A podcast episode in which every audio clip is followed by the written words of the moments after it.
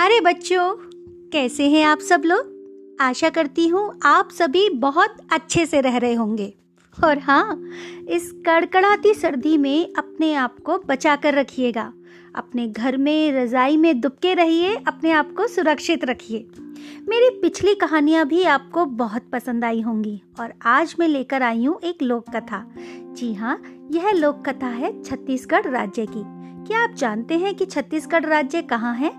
मध्य प्रदेश के आसपास का इलाका ही छत्तीसगढ़ है और इसकी राजधानी है रायपुर। और बाकी इलाकों की तरह भी यहाँ पर कई आदिवासी और जनजातियाँ रहती हैं। वैसे तो गांव वाले और आदिवासी पड़ोसी ही होते हैं, लेकिन दोनों के रहन सहन में काफ़ी अंतर होता है। गांव वाले ज़्यादातर खेती बाड़ी करके अपना गुजारा करते हैं, जबकि आदिवासी पूरी तरह से जंगलों पर निर्भर रहते हैं। क्या आपको पता है कि वे अपने औजार और उपकरण खुद ही बनाते हैं? वे टोकरियाँ बुनते हैं और छोटे छोटे पशुओं का शिकार करते हैं।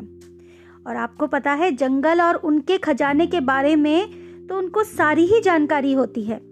आदिवासियों की अपनी भाषा, अपने गीत और अपने नृत्य होते हैं। वे प्रकृति की पूजा करते हैं और उनके उत्सव, उनके मंदिर, उनके गिरजाघर, सभी पूजा विधि विधान सब अलग होते हैं। और आप वो लोग बहुत मासूम होते हैं और कभी कभी शहर में रहने वाले लोग उनकी इस मासूमियत का फ़ायदा उठाते हैं और सोचते हैं कि उन्हें आसानी से मूर्ख बनाया जा सकता है। लेकिन कभी कभी ऐसा सोचना उन्हें संकट में भी डाल सकता है। तो आज की कहानी मैं शुरू करती हूँ छत्तीसगढ़ के एक ऐसे ही व्यापारी की कहानी। चंपकलाल नाम का एक व्यापारी रायपुर के पास एक गाँव में रहता था। उसका घर गांव के आला घरों में गिना जाता था, मतलब बहुत बड़े घरों में गिना जाता था। वह गेहूं, दालें, मसाले, साबुन, माचिस और इसी तरह का सामान बेचता था। कभी कभी चीज तोलते वक्त चंपकलाल या उसका नौकर केवल राम दोनों ही बड़ा ध्यान रखते थे कि ग्राहक के पास एक भी दाना फालतू न चला जाए। गांव वाले जानते थे कि चंपकलाल हिसाब का बड़ा पक्का है और मुनाफे यानी लाभ के आगे दया, धर्म और भावनाएं उसके लिए कोई मायने नहीं रखती। लेकिन उसकी पत्नी भारी भरकम सोने से लदी हुई रहती, लेकिन वो बहुत दयालु थी। बसंत ऋतु की एक सुबह चंपकलाल अपने बरामदे में बैठा था कि अचानक उसने एक आवाज सुनी, कोई मेरे कोए खरीद लो, मोटे ताजे कोए, कोई मेरे कोए खरीद लो। चंपकलाल हैरान था, ये कौन है जो कोए बेच रहा है और कौन खरीदेगा उन्हें। वह जानने के लिए उत्सुक हो उठा और उठकर वह नीचे सड़क की ओर देखने लगा। तभी बदन पर कम कपड़े पहने हुए एक आदिवासी सिर पर टोकरी उठाए उसके घर की तरफ आ रहा था। उसने अपनी कमर पर एक मैला सा कपड़ा लपेटा हुआ था और पैरों में ट्रक के पुराने टायरों से बनी चप्पल पहन रखी थी। आदिवासी के कंधे से लटकती कुल्हाड़ी से पता चला कि वो एक शिकारी है।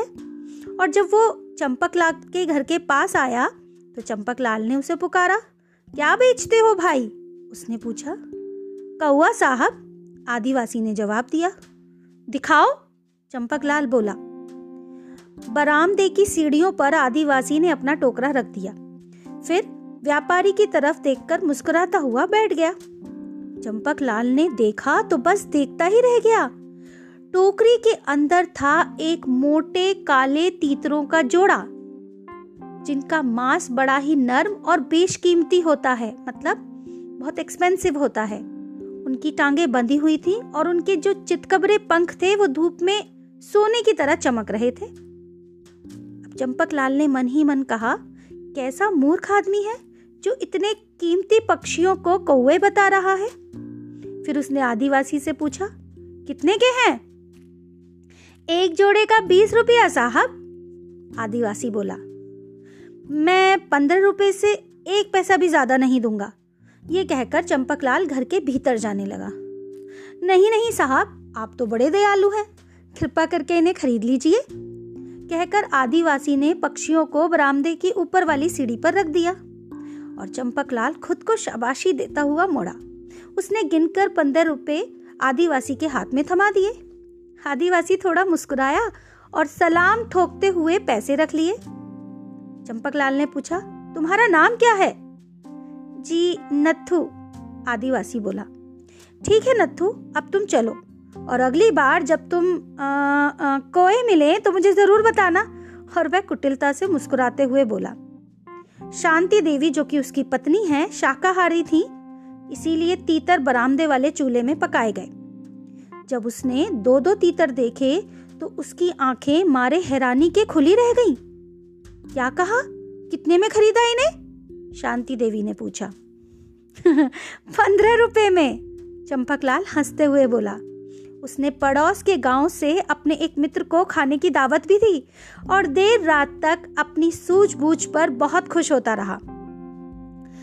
10 एक दिन बाद वह फिर इस बरामदे में बैठा था कि तभी उसे किसी को पुकारते हुए सुना, कोई मेरा सुंदर रंग ना ले लो।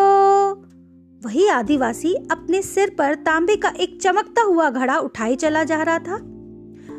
रंगना, रंगला ले लो, रंगना, वह पुकार लगा रहा था। कोई है जो मेरा सुंदर रंगना खरीद ले? अरे नत्थू, चंपकलाल को तो आदिवासी का जैसे नाम ही रट गया था। ये रंगना क्या है, जरा इसे यहाँ तो ला। नत्थू बरामदे की सीढ़ियों में एक बार फिर आकर बैठ गया और घड़े को अपने पास ही रख लिया। चंपकलाल एक टक उसे देखने लगा। बड़ा भारी और खूबसूरत माल है, उसने सोचा। वैसे तो घड़ा इस्तेमाल किया हुआ था और जगह जगह उसमें गड्ढे भी पड़े थे, पर रोशनी में कैसा चमचमा रहा था। इतना पुराना और भारी बर्तन कम से कम 1000 रुपए का तो होगा, चंपकलाल ने सोचा। तुम क्या कहते हो? उसने आदिवासी से पूछा। साहब, ये रंगना है, नत्थू दांत दिखाते हुए बोला।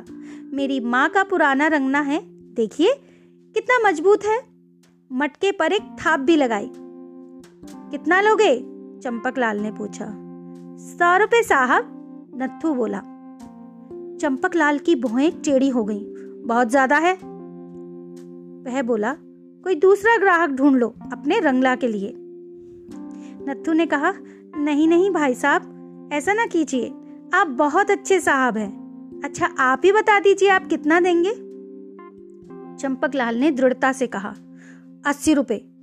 नत्थू के चेहरे से मुस्कान गायब हो गई। फिर भी उसने घड़ा उठाया और बरामदे के ऊपर वाली सीढ़ी में रखा और पैसों के लिए हाथ आगे फैला दिया। चंपकलाल ने गिनकर 80 रुपए उसे दे दिए। चंपकलाल अपनी पत्नी को सारा किस्सा सुनाते हुए खूब हंसा। शांति देवी बार बार रंगना घुमाकर देखती और हैरान होती जाती, लेकिन उसे उसमें कोई कमी नजर नहीं आई। वह बोली, ये तो मोती है, मोती, जो तुम्हें कौड़ियों के भाव मिल गया।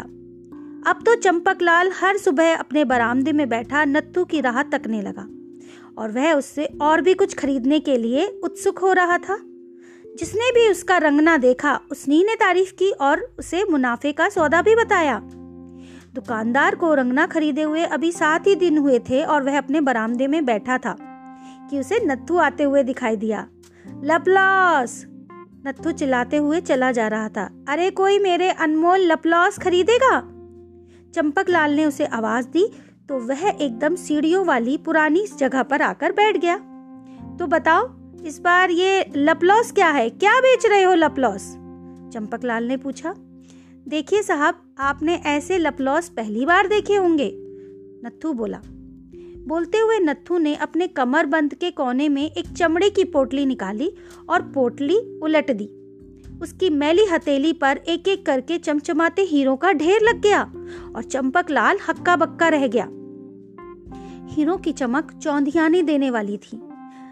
22 हीरे, कुछ मटर के दाने जितने, कुछ कंचों जितने बड़े। लालची दुकानदार का मुंह सूख रहा था। किसी तरह से बोला, कितने पैसे इन लपलौस के? पलक झपकाए बिना नत्थू बोला, 10 लाख रुपए साहब। क्या 10 लाख? ये तो बहुत। चंपकलाल ने अभी कहना ही शुरू किया था कि नत्थू ने उसे बीच में ही चुप करा दिया। ठीक है, पर मैं एक भी पैसा कम नहीं लूंगा।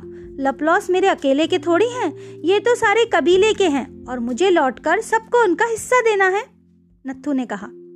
चंपकलाल सोचने लगे, छत्तीसगढ़ में तो हीरो की खदानें हैं, लेकिन सबको खोदा नहीं गया है और इन आदिवासियों को जंगल का कोना कोना मालूम है और हो सकता है ये कई सालों से ऐसी ही दौलत जमा कर रही हो। फिर चंपकलाल को नत्थू के हीरो का सही दाम आंकने की काबिलियत भी पता थी।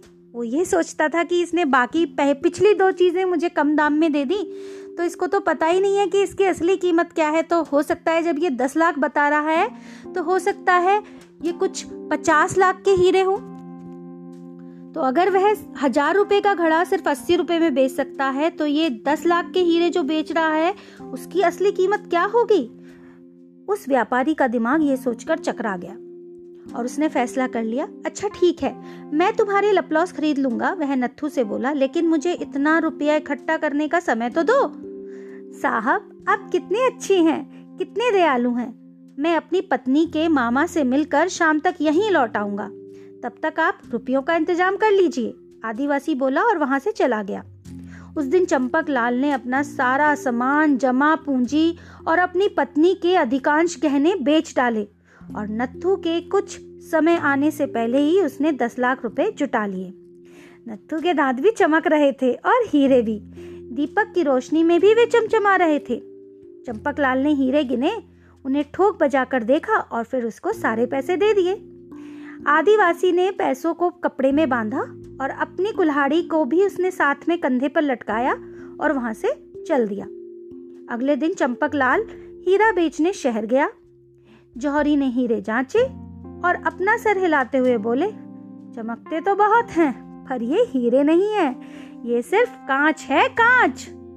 चंपकलाल के तो जैसे होश उड़ गए।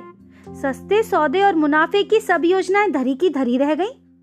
उसने तो सोचा था कि वह आदिवासी को बेवकूफ बना रहा है, पर असल में जाल तो नत्थू ने फेंका था और वह चंपकलाल बुरी तरह से उसमें फंस गया।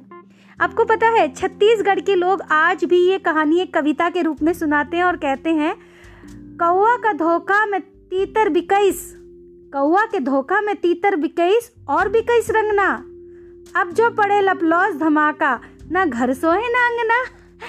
कैसी लगी आज की कहानी? मुझे आशा है, उम्मीद है कि बाकी कहानियों की तरह भी ये कहानी भी बहुत मज़ेदार लगेगी। मुझे ज़रूर बताइएगा कि कैसी लगी आज की कहानी। तब तक के लिए स्वस्थ रहिए, मस्त रहिए, खुश रहिए। धन्यवाद।